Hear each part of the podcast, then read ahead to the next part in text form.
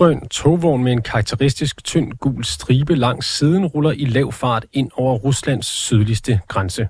På stationen står i den russiske grænseby Hassan er den røde løber rullet ud, og et orkester spiller.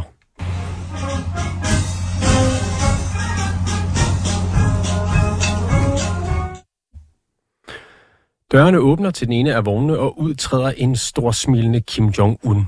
Tirsdag krydsede den nordkoreanske leder grænsen til Rusland, hvor han holdt et kort stop, før han fortsatte sin langsomme færd i tog mod en endnu hemmelig lokation og et storstilet møde med den russiske præsident Putin. Du lytter til konfliktzonen, hvor vi ser på, hvad der ligner startskuddet til et tættere samarbejde mellem Rusland og Nordkorea, lidt på vej af krigen i Ukraine, og hvor vi dykker ned i, hvilke våben, der efter alt at dømme, kommer til at blive udvekslet på tværs af den koreansk-russiske grænse. Mit navn er Oliver Bernsen.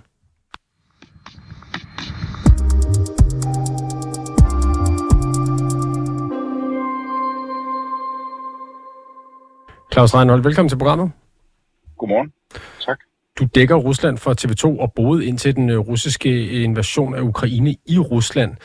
Øh, det her storstilede møde mellem Kim Jong-un og Putin foregår lige nu øh, i, i talende skrivende stund her onsdag morgen dansk tid på det russiske rumcenter øh, Vostochny Kosmodrom tror jeg måske, man udtaler det. Ja, Vostochny. Vostochny Kosmodrom, tak. Hvorfor endte det med at blive der, at de to ledere mødtes? Ja, det har vi jo, øh, altså i går, der havde vi sådan lidt en formodning om, at det var der, det skulle finde sted, fordi at netop Kim Jong-un, han, øh, han var på vej i tog fra, øh, altså op nordpå, øh, og den her Vostochny Kosmodrom, som betyder sådan oversat, øh, det, den østlige kosmodrom, øh, han er på vej op, og det ligger sådan mellem, øh, mellem Vladivostok og Yakutsk, øh, sådan in the middle of, of nowhere.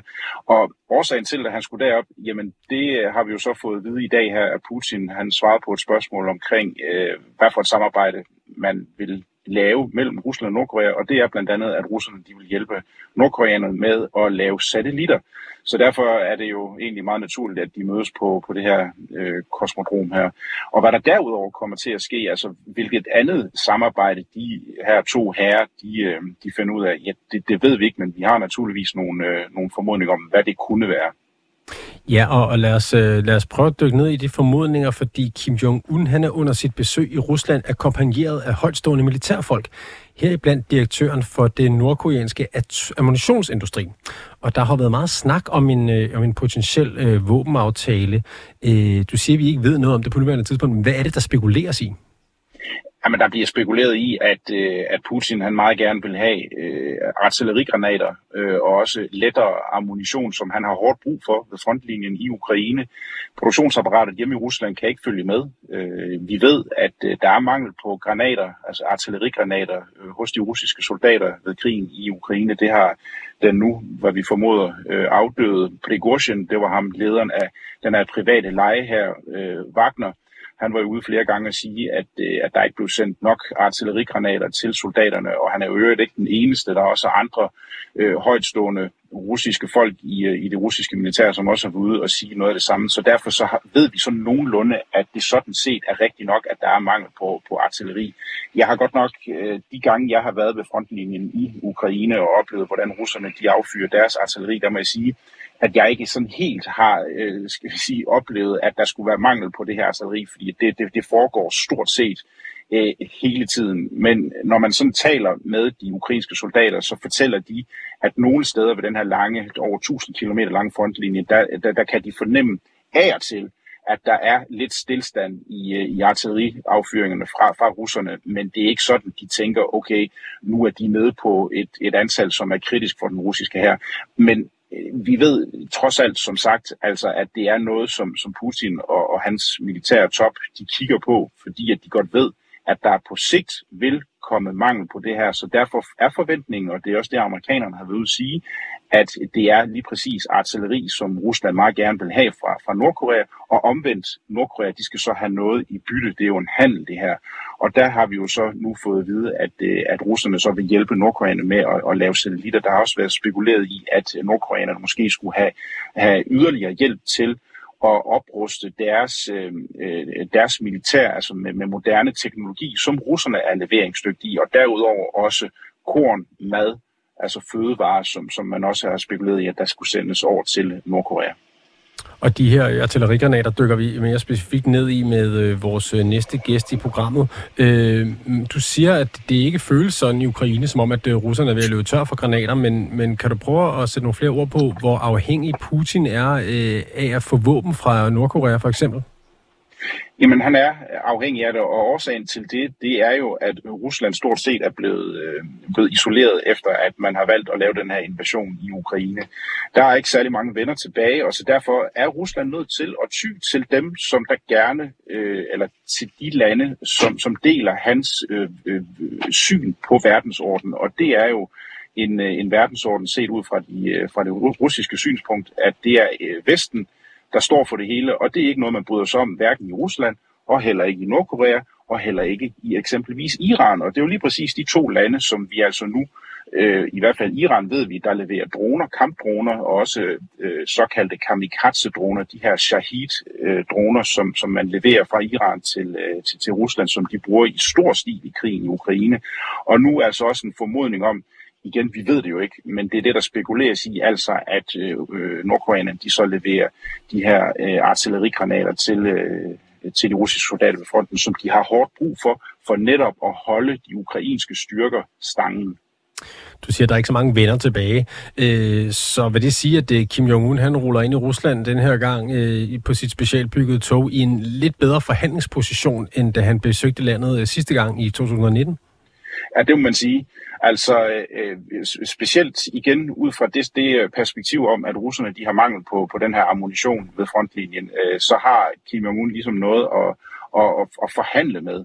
Øh, og, og jeg tænker jo også, at øh, det er en af årsagerne til, at Putin han nu har sagt, at de skal hjælpe nordkoreanerne med at udvikle de her satellitter, som vi heller ikke ved, hvad nordkoreanerne vil bruge til, men en, et, et bud kunne være, at det måske er spionsatellitter af en eller anden art. Øh, igen, vi ved det ikke, men det er klart, øh, kvæg det, at, at nordkoreanerne, ved vi, har et produktionsapparat, som virkelig kan sprøjte de her artillerigranater ud, og så ved vi også, at de naturligvis har en del gamle artillerigranater liggende. Man skal huske på, at øh, der jo foregik en krig i, øh, på den koreanske, øh, altså en krig mellem Nordkorea og Sydkorea, og den blev jo så stoppet der i, øh, i, i, øh, i i starten, midten af 50'erne, og, og dermed så har man altså et, et stort lager af artillerigranater. Det kan godt være, at de er gamle, men de kan stadigvæk godt bruges i krigen øh, fra den russiske side i Ukraine. Hvordan var forholdet mellem de to øh, lande dengang i 2019, da Kim Jong-un sidste gang besøgte Rusland? Jamen, øh, de har sådan set haft et, et, et forholdsvis godt øh, forhold. Altså også, hvis vi går helt tilbage til Sovjetunionen, der har der også været sådan et fint forhold. Russerne har flere gange øh, sendt olie, de har også sendt mad, fødevarer til, øh, til Nordkorea. Men der er sådan lige et lille arbejderbej ved det, og det er jo faktisk, at, øh, og det er jo lidt tankevækkende i øvrigt, øh, russerne de tilsluttede sig jo øh, de FN-sanktioner, som øh, kom imod nordkoreanerne, da man mente, at de var i gang med at udvikle, eller da de fandt ud af, at nordkoreanerne var i gang med at udvikle et atomprogram. Lige præcis de FN-sanktioner, dem tilsluttede russerne sig. Sig. Øh, øhm, så derfor har der været sådan lidt en balancegang fra russernes side, og naturligvis også fra nordkoreanernes side. Men jeg formoder, at nordkoreanerne og også russerne, de har tænkt, okay, vi er nødt til at finde ud af på en eller anden måde at få det bedste ud af det her forhold her, og det har man så gjort. Og i øvrigt for lige at, at, at, at lave en krølle på, på de her FN-sanktioner, som øh, Rusland, Rusland besluttede sig for, og, og også at, at, øh, at påføre nordkoreanerne, der er der nu begyndt i russiske medier at, at være tale om, at måske skulle man simpelthen droppe de sanktioner her, fordi at man gerne vil stå op imod en fælles fjende, og det er Vesten. Så man har en fælles fjende, og man har ikke så mange venner tilbage, men man, og man har haft et godt forhold og sendt noget mad og olie og sådan noget til Nordkorea, men man har alligevel været øh, modvillig mod, at de skulle øh, udbygge deres atomprogram. Ja, det har man. Og det, og det, er, jo, det er jo noget, som, som Rusland de virkelig gerne vil prøve, eller har prøvet på i hvert fald, at vise den vestlige verden og også omverdenen, at, man, øh, at det lige præcis er et emne, som man bekymrer sig meget om. Men når det så er sagt, så er det en ny tid, Øh, vi ved jo også, at øh, den tidligere russiske præsident Dmitri øh, Medvedev har jo mange gange, og i øvrigt også præsident Putin selv, været ude sådan i slet skjulte bemærkninger og, og, og, og true med atomvåben. Øh, i Ukraine fordi at man godt kan se, okay, det går faktisk ikke særlig godt for os i krigen i, i Ukraine. Øh, og, og man må sige, at retorikken i Rusland, den har ændret sig i løbet af krigen i Ukraine, mens krigen i Ukraine, den har fundet sted. Og, og det er også det, som der afspejles i de russiske medier nu, altså at der er nogen, der begynder at sige, okay, burde vi ikke droppe de der FN-sanktioner mod nordkoreanerne? Øh, måske skal de bare have lov til at udvikle, eller vi ser egentlig gerne, at de får udviklet deres atomprogram, fordi at de er vores venner nu, og vi er enige om, at vores fælles fjende, jamen det er Vesten. Så ganske kort her til sidst. Øh, der er simpelthen lagt op til et, et varmere øh, forhold? Ja, det tror jeg godt, vi kan, vi kan satse på. Øh, specielt ud fra det synspunkt, at, at Putin han mangler noget, som, som nordkoreanerne kan give ham, og omvendt nordkoreanerne de har noget, som russerne kan give dem. Så derfor er forventningen altså, at det her samarbejde her, det bliver altså styrket endnu mere. Claus Reinholdt, du dækker Rusland for TV2 og boede ind til den russiske invasion af Ukraine i Rusland. Mange tak, fordi du var med. Selv tak.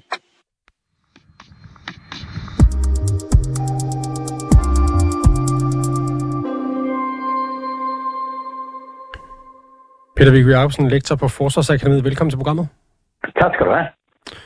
Vladimir Putin og Kim Jong-un mødes netop nu på, den, på det russiske rumcenter øh, Vostochny Kosmodrom.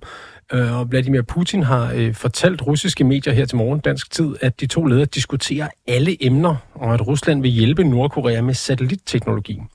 Så når Kim Jong-un på et tidspunkt i sit øh, grønne pansrede tog vender næsten hjem og triller langsomt mod Pyongyang, så er det måske med en aftale om at udveksle våben for teknologi med øh, russerne. Øhm, men øh, Peter Viggo Jacobsen, kan prøve at sætte nogle ord på det her med øh, de våben, som Nordkorea kan tilbyde Rusland? Fordi vi hører jo om Nordkorea som et land, der øh, har svært ved at brødføde sin egen befolkning. Så, så hvad kan det ligesom tilbyde russerne, når det handler om våben? Jamen altså, man skal jo tænke på, at hvis vi bare kigger på deres konventionelle styrke, så har de en enorm stor hær, øh, som er udrustet med, med traditionelle våben, pansrede køretøjer, øh, artilleri osv. Alt det, som man også bruger i meget stor målestok inde i, hvad det hedder, Ukraine. Men der er ikke rigtig nogen, der forventer, at, Ukra- at nordkoreanerne kan tilbyde mere avancerede våben, der er GPS-styret, krydsermissiler og den slags ting. Men når det handler om, øh, lad os sige, gammeldags ammunition, artillerigranater osv., ja, så har de meget af det. Og meget af det er også noget, der er kompatibelt med det, som russerne har i forvejen. Meget, noget af det er gammelt øh, sovjetisk øh, altså, altså udstyr. Så på den måde, der har øh, Nordkorea altså meget ammunition og andet, som russerne godt kan bruge. Amerikanerne har så stillet spørgsmålstegn ved, hvor effektivt og hvor godt det her ammunition er, fordi de har det med ikke altid at ramme det, de skal, når de skyder efter Sydkorea. Men, men, men altså, det ændrer jo ikke ved, at hvis russerne kan få en masse artilleriammunition, og det ikke springer i luften, når det sidder i, i, i kanonen, men, men falder ned på den anden side, så tænker jeg, at russerne er rimelig ligeglade med, hvor upræcist det er, så længe der bare er meget af det. Så på den måde kan det her være med til at gøre russerne i stand til at kæmpe videre og blive ved med at hælde store mængder af artillerigranater og andet ned i hovedet på ukrainerne. Ikke? Der er nogle vurderinger, der siger, at russerne måske har brugt 10 millioner artillerigranater i den her krig indtil nu. Og det siger jo lidt om, hvad det er for en målestok, vi taler om. Og, og det vil gøre en reel forskel med det her nordkoreanske materiel, selvom du siger, at det er, er, kan være tvivlsom med kvalitet? Det kan i hvert fald blive ved med at holde russerne i gang med at kæmpe. Om de så også kan gøre, at de kan vinde, ja, det er en helt anden diskussion. Men i og med, at man brænder så meget materiel af og så meget ammunition af, så det at have et kontinuerlig forsyning af det her, der kan det gå ind og hjælpe. Og der er nok ikke nogen tvivl om, at det er lidt svært at finde ud af præcis, hvor meget russerne selv har været i stand til at øge deres våbenproduktion og deres ammunitionsproduktion, efter at den her krig er startet. Men når man har et forbrug af den her størrelse, og det vest, hele det samlede vestlige produktionsapparat har svært ved at følge med, så siger det jo noget om, at så har russerne det nok også. Og det vil sige, at hvis de kan få nogle millioner øh, antal granater, ammunition og andet for, for, for, for Nordkorea, ja, så er det en hjælp til, at man kan fortsætte kampen. Du siger, at det vestlige produktionsapparat har svært ved at følge med. Og sandsynligvis også det russiske. Hvad med det nordkoreanske? Altså, kan de, øh, hvor meget ja. kan de levere, og hvor hurtigt kan de lave Ja, det er, jo, det, er jo, det er jo et rigtig godt spørgsmål. Men i og med, at man har en hær, der er så stor som den ukrainske, og man, man har været på krigsfod igennem rigtig mange år, ja, så har man også store lager. Vi ser det sådan set også i et land, hvis vi skal sammenligne i, i NATO, hvor Finland jo har et forsvar, der i løbet af meget kort tid kan generere en million mand. I Danmark, der render vi rundt og leder efter 4.000.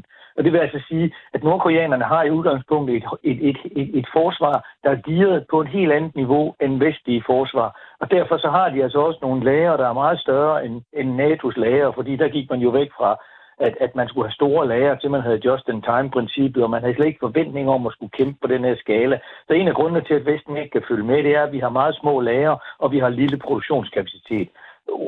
Nordkoreanerne har store lager, og det vil sige, at der er altså noget at tage af.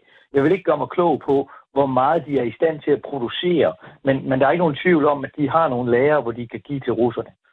Og de kan godt undvære det? Jamen, de skal jo ikke selv i krig. Der er jo ikke nogen, der angriber Nordkorea, for de har atomvåben. Hvad kunne øh, Kim Jong-un, som hun godt tænke sig at have med hjem fra det her møde, øh, til gengæld for at hjælpe Putin med de her artillerigranater? Jamen, vi har jo allerede hørt i din oplejning, at det, som øh, Nordkorea blandt andet godt kunne tænke sig, det var det, det er hjælp til at få øh, satellitopsendelser til at virke. Det har nordkoreanerne jo selv prøvet at gøre nogle gange nu, og det er mislykkedes, og det er selvfølgelig et prestigetab. Så det ville være lækkert, hvis russerne kunne hjælpe nordkoreanerne med at få skudt en satellit op øh, i, i, hvad det hedder, rummet, der kunne gå i kredsløb. Derudover har Øh, nordkoreanerne også arbejdet med at lave nogle langtrækkende øh, øh, raketter, der kan skyde helt til USA med atomvåben. Det øh, har de heller ikke helt haft succes med endnu. De er kommet et meget langt stykke, men der er ikke nogen tvivl om, at det her kunne russer, russerne også godt hjælpe dem med. Og det, det sidste, som har været nævnt i de her spekulationer op til mødet, det har været hjælp til at lave, øh, hvad det hedder, øh, atomdrevne ubåde. Så der er en række ting, hvor russisk teknologi kunne gå ind og hjælpe Nordkorea. Der er selvfølgelig også Øh, Øh, altså russerne kunne også i stigende omfang begynde at se, se, se gennem fingre med sanktionerne, men altså jeg tror, man skal passe på med at overdrive betydningen af det, fordi Kina har ikke overholdt sanktionerne på noget tidspunkt. Så, så, så at hvis man begynder at lempe lidt på det, så gør det nok ikke den store forskel i forhold til den nuværende situation. Og lad os lige vende tilbage til sanktionerne øh, lige om lidt, men hvad ville nordkoreanerne øh, konkret bruge de her ting til, som de kunne få for fra Rusland? Nordmænd, altså, de vil jo kunne øge deres militære kapacitet, og dermed øge deres egen evne til at afskrække øh, angreb fra Sydkorea og USA. De ser jo USA som et land, der godt kunne tænke sig at angribe Sydkorea, og grunden til, at de har det her meget store forsvar og også udviklet atomvåben, det er fordi, de er bange for at blive angrebet af USA. Og det kan man jo sådan set godt forstå. Øh, jeg tror så ikke, at sandsynligheden for, at det vil ske, er, stor, men, men, men, men, men det, det, er jo, det er jo ligesom det hele, hvad det hedder statens raison der lever på, at man er i stand til at, at forsvare sig over, over imod USA og Sydkorea. Og hvis man gerne vil bøve med amerikanerne, så er det en rigtig god idé at have atomvåben. Hmm. Og, og satellitter? Ja, men det er selvfølgelig rart lækkert at have satellitter, men man kan jo spørge, hvad de skal bruge dem til. Altså, der er jo ikke, der er jo ikke et eller andet sted nogen, der får... For, altså, jeg ser mere det her satellithalløj som... Dels er det selvfølgelig et, et, en, en bestræbelse på at udvikle de her meget langtrækkende, øh, langtrækkende missiler, der kan nå USA, men det er jo også prestige. Altså, I kan jo se, hvordan der er gået et våbenkap, eller et rumkapløb i gang igen, hvor der er konkurrence om at kunne sende øh, raketter til månen, og, øh, og vi har set russerne forsøge at lande på månens øh, bagside. Det mislykkedes, så gjorde inderne, nu har de en fest omkring det. Kineserne er også aktive i rummet, og derfor så vil det jo være en pir i hatten, hvis Nordkorea kunne sige, hey, vi er også en rumnation. Så jeg tror i høj grad også, det handler om det. Du nævner også øh, atomdrevne ubåde. Det er ikke så længe siden, at, øh, at der blev vist billeder i Pyongyang, eller et sted i Nordkorea i hvert fald, af Kim Jong-un, som besøger en, øh, en ubåd, som skulle være i stand til at affyre øh, missiler med atomsprænghoveder. Der er så vestlige analytikere, som siger, at ah, det er ikke sikkert, at den sådan rigtig kan noget, den der, det ligner noget gammel øh, sovjetisk isenkram. Men, men der vil russerne øh, kunne hjælpe dem?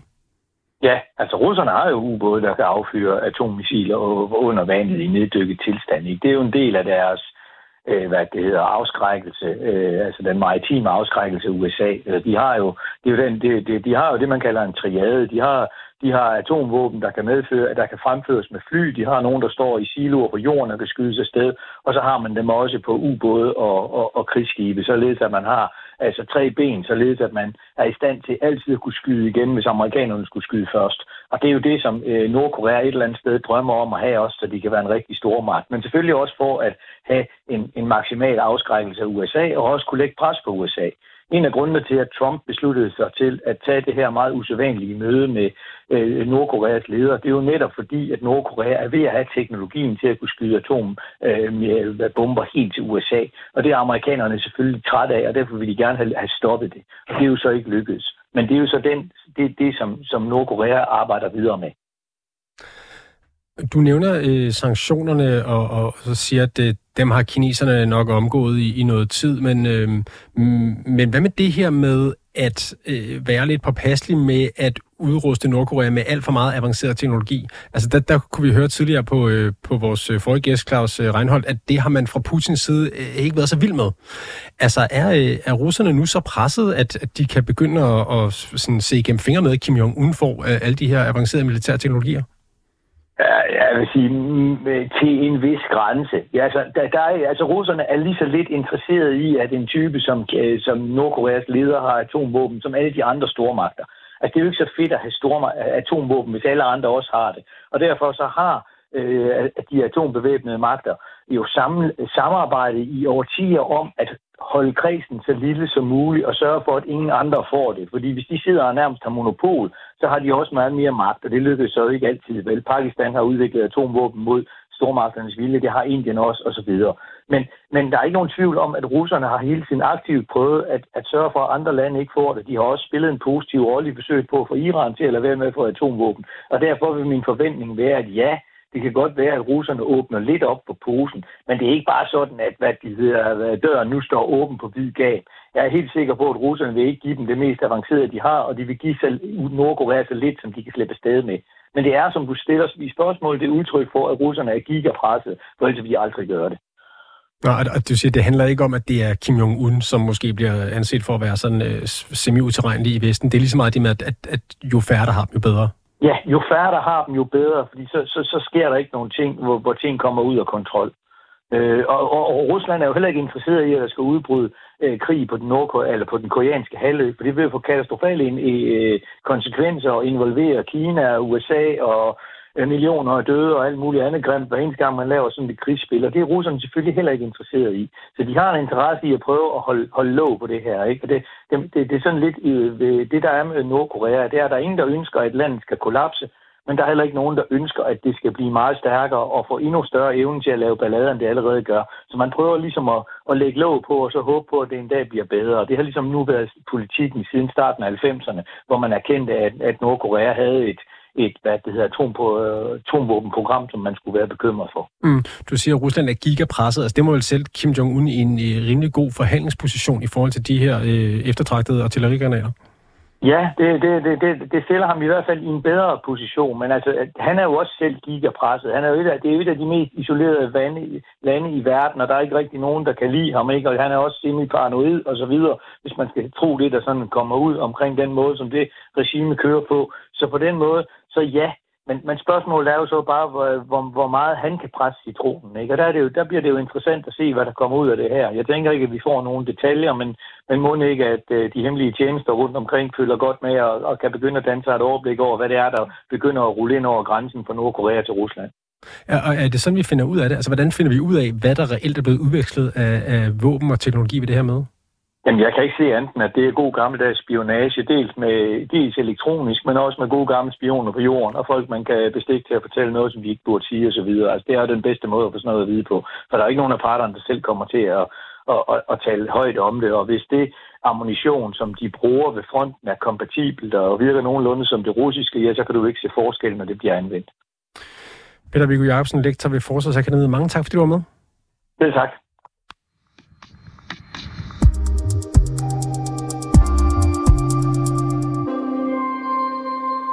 Du har lyttet til dagens afsnit af Konfliktzonen 24-7's udenrigsmagasin. Mit navn det er Oliver Bærensen, og holdet bag programmet det er Christine Randa og Sofie Ørts.